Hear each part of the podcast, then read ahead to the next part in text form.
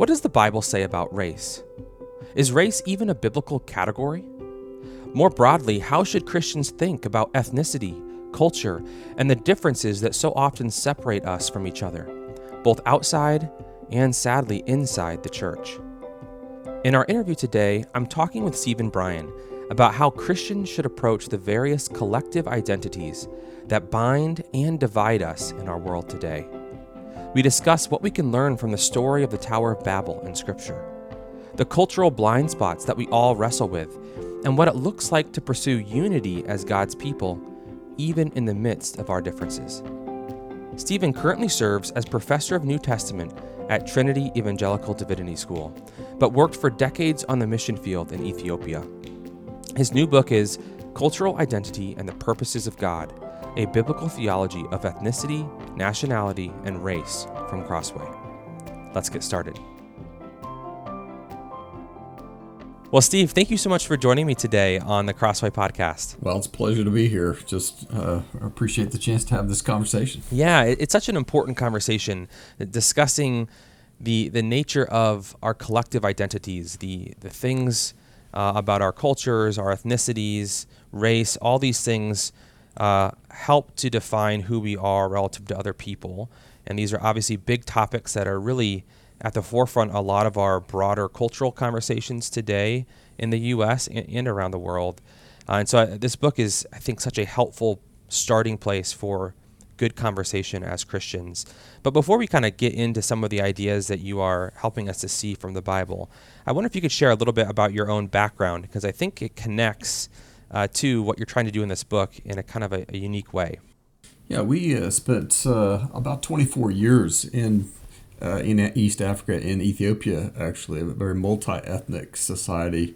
Uh, and when I first arrived, it, it was pretty much invisible to me. You know, I just I looked around and everybody's Ethiopian, and I'm just thinking I'm here serving Ethiopians, and hmm. and yeah, over time it became became clear that this uh, the the differences between ethnic groups that weren't always obvious to me were really important a really important part of society. And then uh, a few years ago, we we moved back to the U.S. and uh, I, I, became aware that some of the same kind of conversation as it was just taking place in a somewhat different form. It was much more racialized here, um, whereas the conversation in, in Ethiopia was very very much about ethnicity and kind of the cultural particularities of different ethnic ethnic groups. Here was really about racial identity, and so trying to think about the relationship between those two forms of identity, and then to, uh, and of course, to think about them biblically was uh, was was really important. Uh, felt to me mm. in order to better serve the uh, the church here in the U.S., but also the church around the world. Yeah, I want to get into some of those terms, whether it's ethnic identity or racial identity, and there's there's a variety of other terms that we might use. Uh, I want to get into that in a little bit, but maybe before we go there, um, for those of us who have grown up and maybe live today in, within a majority culture, um, they, they, their culture, their ethnicity, whatever group that we want to talk about, it's the dominant group or the largest group that uh, around them. Um, give us a sense for what it was like for you and your wife and your family to live and work and worship even as a Christian for over two decades in a maybe a minority culture of some sort. How would you describe what that experience was like for you? Well, it was uh, it was kind of at the beginning. I think it felt very. Uh, I felt like a big challenge. Um, that we were out, you know, fish out of water. We we we were in a place that you know we didn't belong to that place, and the place didn't belong to us. Uh, we didn't know the rules of the road. Uh, that's that was true in a figurative sense. It was true in a literal sense as well as we try to you know drive around the capital city, Addis Ababa. But um, but I think uh, we, you know, we, we got off the plane. It was immediately obvious that there was a that there was difference there. Um, it was, you know, it was obvious from our the color of our skin. It was obvious from language. It, but it was it was obvious as well from the fact that they just did thought about life differently. And so mm. there, I think we recognized the cultural difference just immediately. Um, and in some places, you know, those cultural differences that exist, you know, of near culture peoples, um, maybe they're not quite as, as obvious, but they're still there. Yeah. Do you think the experience of not being in the majority culture, or even cultures perhaps, did that help you see dynamics related to how culture works and maybe how important it is that you you don't think you really saw before, or or we might not notice as much when we're in the majority? I think you really. Uh, I mean, you can grow up not even realizing that you have a culture. You really realize that you have a culture when you meet difference, uh, and that's when you you have to say, "Oh, they don't think about the you know that group people that are part of that group or identify with that group. They don't think about life the same way. Kind of the invisible rules that govern the way that they do life." um, you know, at every level are just different from the invisible rules that govern the way that I think about life and do life. Mm. Uh, so you open your book with a, a really direct statement. Uh, you say, though intended by God to be a rich source of blessing, differences in collective identity have instead become one of humanity's greatest sources of conflict, suspicion, alienation, and violence.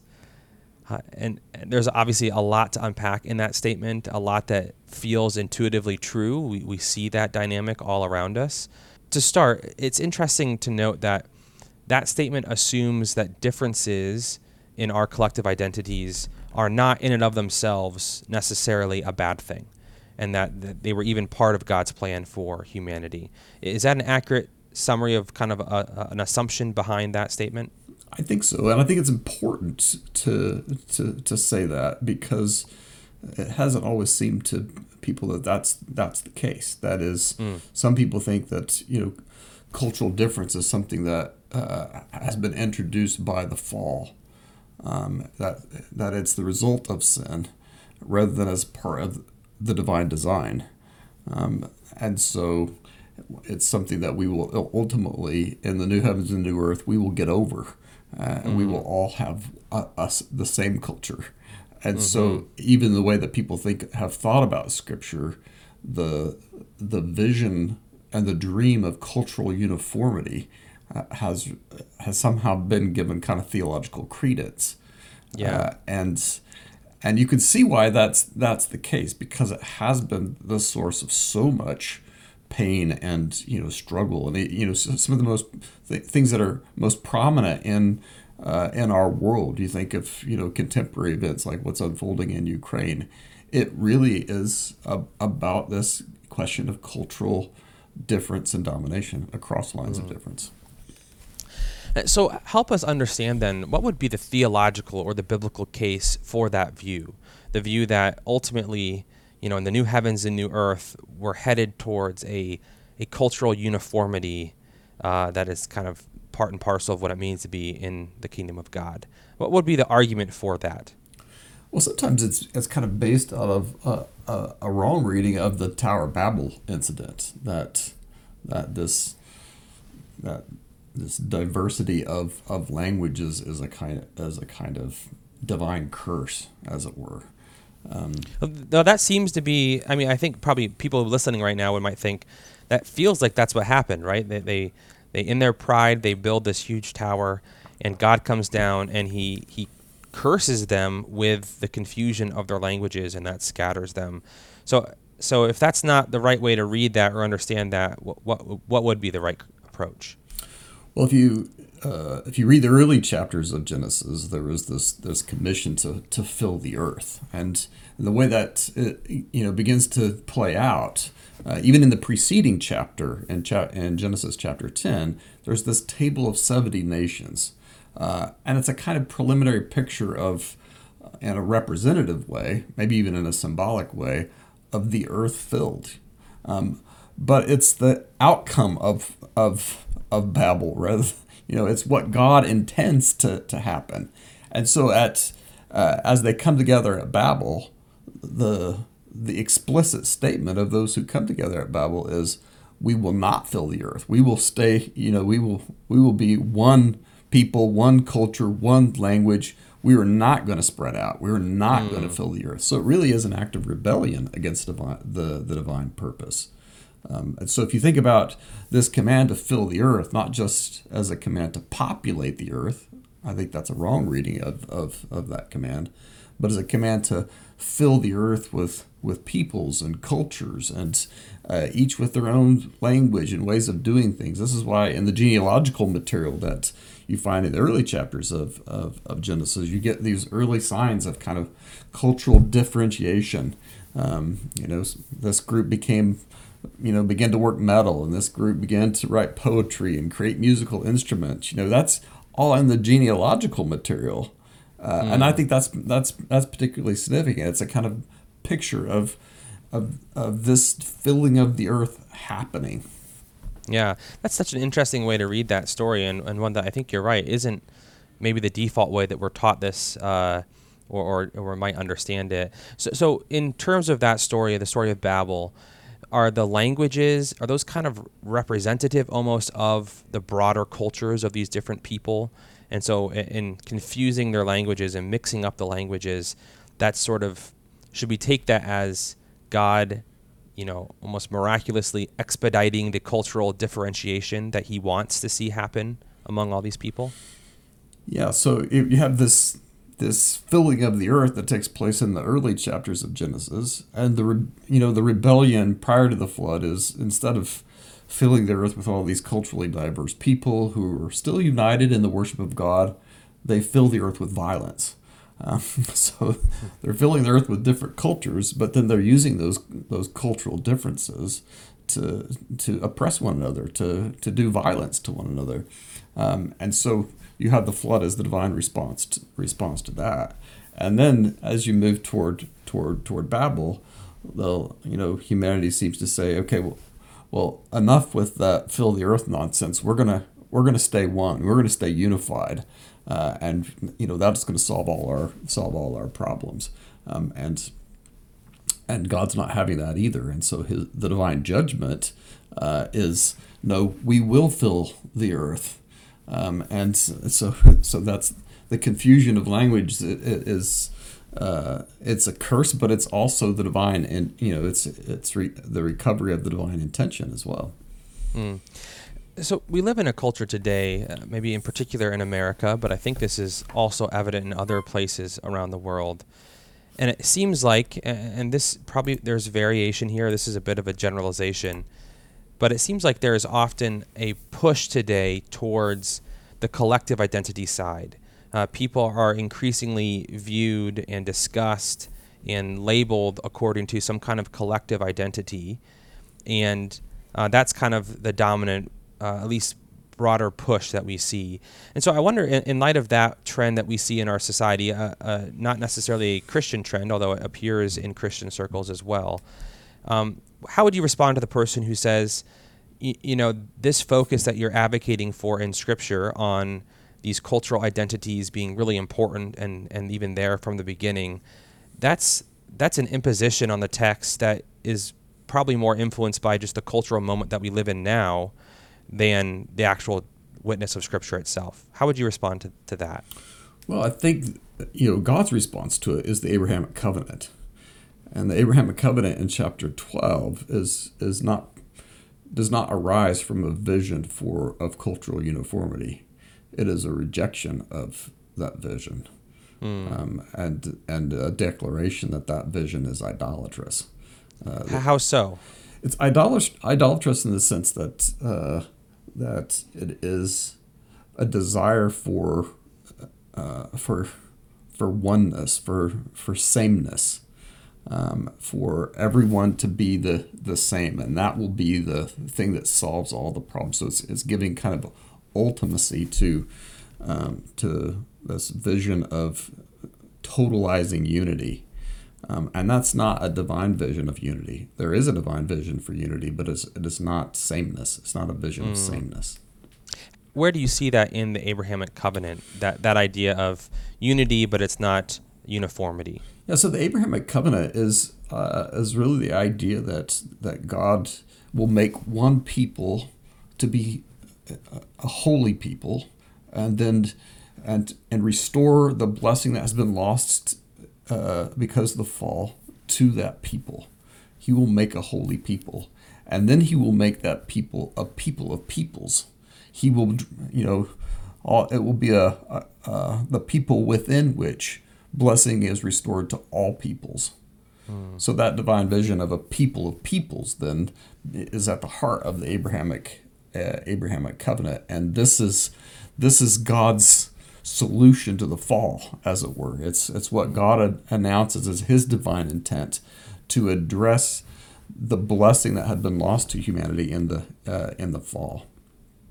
And you kind of hit on this a little bit, but I wonder if you could further unpack it for us. I think um, it feels like we might lose that broader vision for uh, what God was doing through Abraham and, and his offspring in light of the way that we see the the ethnic uh, narrowness of God's people in the Old Testament of the people of Israel, where it feels like often the emphasis, the God's commands to them are aimed at narrowing the identity of the people of God around ethnic and uh, you know cultural uh, lines. So, h- how do you understand that dynamic? Is that what's going on? Is that the right way to read the Old Testament? And how does that relate to this broader vision that you say is there from the beginning?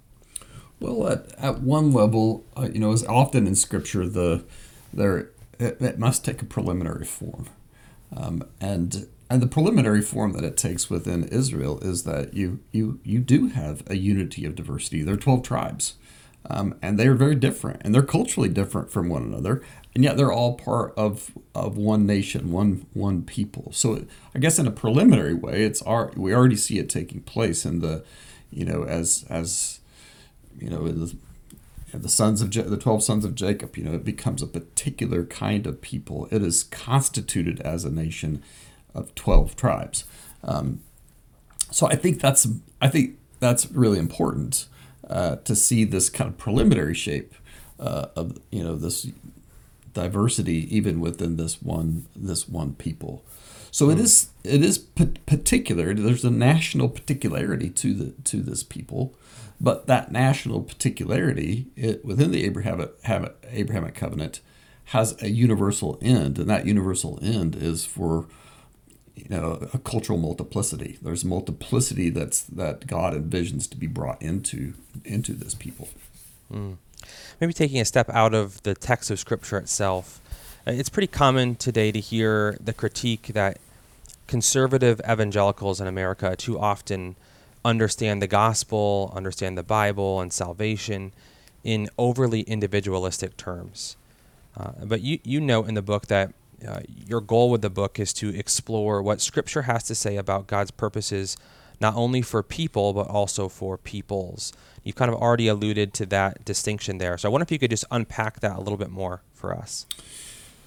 Yeah, I think that that uh, you know going back to the to the Reformation that you know, particularly evangelical theology has been especially strong in and talking about that that the need for individual transformation. You must be born again, uh, and Jesus is very clear about that. And so we have we, we, we can't lose sight of that. Um, at the same time, it in in the focus on individual soteriology to think through okay what is god ultimately attempting to achieve what is what are god's ultimate purposes um, then i think we have to take into account that his his purposes are for groups of people not just for for individuals so both of those are, are vital and we can't lose lose sight of either one of them or you lose something essential to our, our understanding of what god god's intentions are so at least in america the probably the dominant cultural conversation related to these things called collective identities that we're having, that we've been having for hundreds of years, relates to the issue of race in some way. So, uh, maybe as a first question, does the Bible have a concept of race like the way that we use that term today? I think the, the short answer is no. That race as a category or as a construct is not something that uh, you know that you see in Scripture at all. Um, they thought about collective identity in different terms. Uh, so mm. it wasn't that they didn't acknowledge differences in skin color, but that wasn't the basis for thinking about cultural difference, not with mm. not within Scripture. That came so that what, came much later. So what would be some of those cultural identity markers that we see in Scripture explicitly? I think it is probably much closer to contemporary notions of uh, of ethnicity and of of nationality. Of course, in an ancient context, it means something rather different than a modern state. You know, we, we tend to use the term nation when we're t- talking about a state, which means internationally recognized borders, you know, a, a system of, uh, of laws. Uh, and Western tradition, you know, individuals kind of voluntarily agreeing to a, to to live under that that that political system, and so a state um, is has been in modern terms identified with a nation. That, of course, wasn't part of the of the biblical of the biblical narratives in any sense. A, a nation was, uh, you know, sort of kind of three three particular elements. Uh, it feels to me like as I read read those those Old Testament narratives, um, and was kind of the nexus of God, King, and land. And you could think of peoplehood without without land, but it'd be very difficult to think about you know a people that has no kind of connection to a deity. Uh, and so when when kingship, um, you know the the worship of uh, you know kingship, worship, and land all kind of come together, then you, sort of a, a, an early conception of nationality seems to come into focus. Mm. So it seems like a common thread, or maybe like the core idea that stands behind any collective identity, no matter how you're drawing those groups, has to be that there is something about that group that is similar. The people, the individuals in that group share something in common. And it, it kind of got me wondering about just the, there's a certain normal and maybe non prejudiced uh, way that we as humans tend to prefer things that feel similar or f- feel familiar or similar to us you know, if, if we were raised eating a certain kind of food, there's a good chance I'm going to like that food as an adult and maybe prefer it over something that feels different that I'm not used to. And, and my sense is that dynamic applies to all kinds of things that feel familiar and comfortable to us, culturally speaking. And, and yeah, I think sometimes the problem that we see is that the preference for things that feel normal for us can sometimes morph into something more sinister, a, a type of cultural or ethnic or even racial superiority that leads us to look down on other people. So, a question for you, especially having lived overseas for a long time, how do you think about where to draw the line between, let's call it a morally indifferent preference for something that feels familiar to us versus a feeling of superiority? Uh, and is that even the right question to be asking as Christians? No, I think that's a great question, and uh, and we we we don't realize, as I was mentioning before, that we have these this affinity affinity for similarity until we meet the non-similar. You know, mm, yeah, um, and and it's in that encounter that something crucial has to take place. A lot of people think that that culture is formed at the boundaries. Um, that is, it's it's where you, you there's the perception of difference, and you're you're then really even unconsciously saying, no, I'm more like this.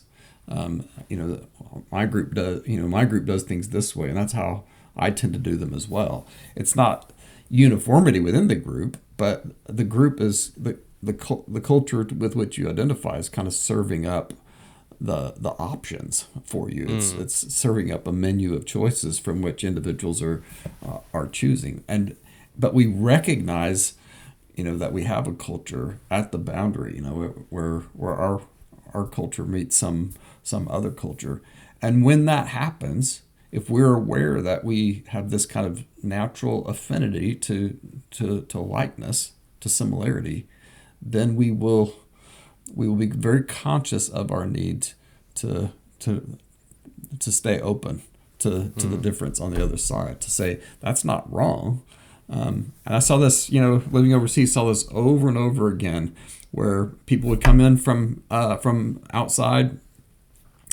and in, their immediate impulses to to be critical, like, why is it? Why are they doing it that way? You know, so it's a very human tendency, and unless we unless we check it and and then say no, we you know, as my wife likes to say, unless we get curious, um, mm. about the about the differences on the other side, then we will we will recoil against them and even react against them. And, yeah. and when there's misunderstanding, then then the violence takes you know the the aggression just begins to to come out of us. Yeah, and this relates directly to a criticism that I think we often hear in America levied against quote unquote white Christianity in America, uh, which is you know what both you and I would would be a, a part of, so to speak, and, and it's that because white Christians have enjoyed a kind of cultural majority, uh, some would even use words like supremacy in the U.S. Uh, that we often view distinctly white expressions, cultural expressions of Christianity to be the baseline and even maybe the biblical way to be a Christian or to do church or to read the Bible. Um, what, what do you make of that criticism? Do you think there's truth in that, that, that many times white Christians uh, are perhaps unaware of the cultural nature of how they view their faith in particular? Yeah, and I, I think it's you know it's not certainly not unique to to white Americans, but you know I I, uh, I remember you know in, in Ethiopia um, Christianity first came into the highland areas, and uh, and the highland cultures of Ethiopia are very very different from the lowland cultures, and it's been much more difficult for the for the gospel to and for churches to be planted uh, in these lowland areas. And part of the reason for that is that um, Highland Christians come announce the gospel, but you know with that is the expectation that that the way church is going to look like in lowland areas is going to be pretty much like it looks in the highland areas. Mm. so so we normativize our own experience, right? uh, and and we make that central. And if there's a, a cultural per, per, preponderance or dominance uh, of one particular one particular group, that can be made that that can be made a kind of normative um, standard against which you know difference is measured. So, so those represent difference. I'm just no- normal, you know. so, yeah, right. So it's a, that's that so, sort of natural, but in one eh, but certainly sinful tendency to to center the, the experience of my group and to make it normal and normative for everyone in relation to which everyone else is, is different. How do we as Christians make sure we're not normalizing certain uh, culturally defined expressions of our faith and making them you know, the idea of what it means to be a Christian? How, how do we fight against that tendency that is natural within each of us? That's a great question, and uh, I think part of it is uh, comes from internalizing uh, kind of this biblical vision for for humanity, um, and to see ourselves as as uh, as as people who have been welcomed as guests um, into into into Israel's um, experience of, of peoplehood. Into, we've been welcomed into Israel. That's that's what the New Testament articulates as the fulfillment of the Abrahamic covenant. That God has, you know, welcomed all peoples into this one people, and and so we we're not the dominant group. you know, we may feel that way in our own specific cultural place and time, um, but theologically, that's not the truth about us. Um, we have been we have been welcomed as as guests, so we need to see ourselves uh, in in those terms, not as the dominant group, but as a group charged with this responsibility, as we see in Romans two, to accept others and to accept one another across lines of cultural cultural difference. Mm. Um, so, I mean, every every every banquet needs a host, and you know we're not we're not the host. Uh, you know, at, at at stage one, we're um, as we're welcomed into that people, then we are welcoming others into that people as well. We be- become a part of the whole that's welcoming other peoples who have not yet come into this to this whole. Uh, but to really internalize that, I think uh, can really shape our, our perspective, um, where uh, and really kind of rid us of this sense of of cultural centrality and, and, and dominance that I think every culture, no matter how much or how you know how big or how small we all kind of have this tendency to center ourselves, and so to have to mm. decenter ourselves by thinking of ourselves in theological terms and not just in terms of demographics, I think is really important. Hmm. Maybe as a final question, kind of narrowing in uh, even more tightly on the church community, on our, our own local churches. Maybe uh, offer some advice to pastors. What does it look like for a church to embrace this theological vision of God's people that, as you've said, is is from the beginning intended to be a multi-ethnic type of uh, people? Uh, how, how do we actually make that a reality in our churches? How do we make that a priority in our churches without just um, going too far and you know overemphasizing the collective identities, uh, looking just at skin color and uh, and all of the, the ways that we can kind of take that too far? What does that look like? This is going to sound a little bit old school, uh, but in places, uh, in urban areas, of course, where there's cultural multiplicity there, then, you know, cultivating cultural multiplicity inside of the church makes a lot of sense. That, that kind of cultural diversity isn't true in all parts of the country. certainly not in you know more rural rural areas. Uh, but one of the best things that a, that a church can in that kind of situation can do is to is to cultivate a robust missions program. In other words, so I know that's going to sound really old school, but until we're beginning to think, you know, about the way in which the gospel, at, from the earliest stages and throughout, you know, Christian history has transited cultural boundaries, where the gospel has has gone to peoples where Christ is not yet known, so that those peoples too can be welcomed in to to the one people. Um, then, uh, you know, that, that feels really, really uh, important and once it's found, fundamental and foundational for, for Christian identity.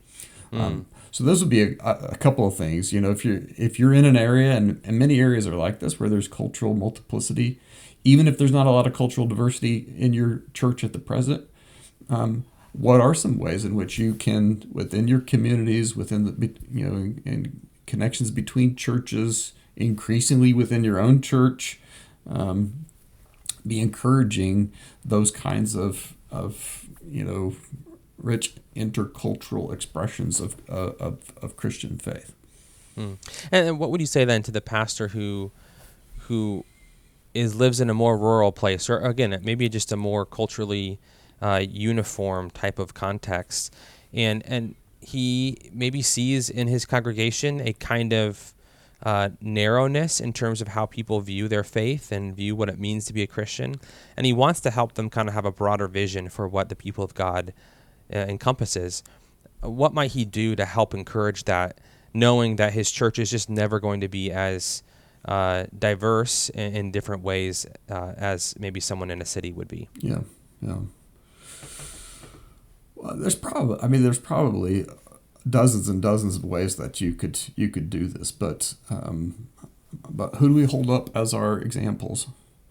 Uh, you know, if if you if you have you know a zealous young Christian and they want to be listening to, to things, where are you where are you pointing them to? Are are the people that you're pointing them to all people that share your own cultural frame?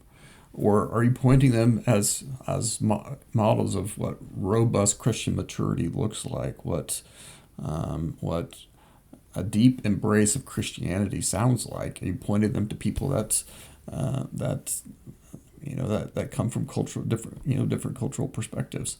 Um, so that would be that would certainly be one uh, one thing.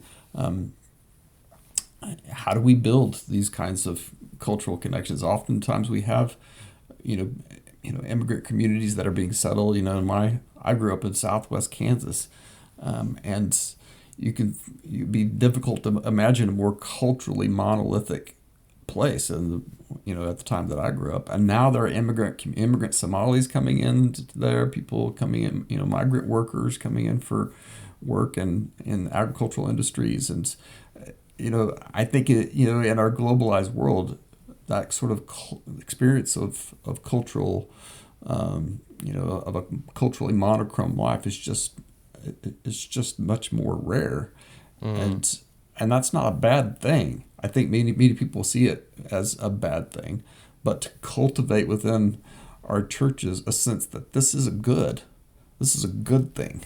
Um, uh, this linguistic diversity, this cultural diversity, this enriches life, and this is a, in one sense, uh, reflective of what you know mm. kingdom of God is like. There, you know, there are oppressive forms of that cultural multiplicity. That's what empire is in Scripture, right? But kingdom of God is cu- culturally multiple, and it's a good. It's a good mm. thing.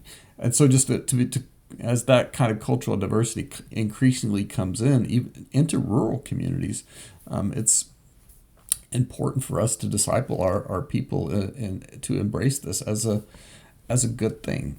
Doesn't mean we're all going to agree on immigration policy, you know, on on what the solution is for uh, illegal immigration.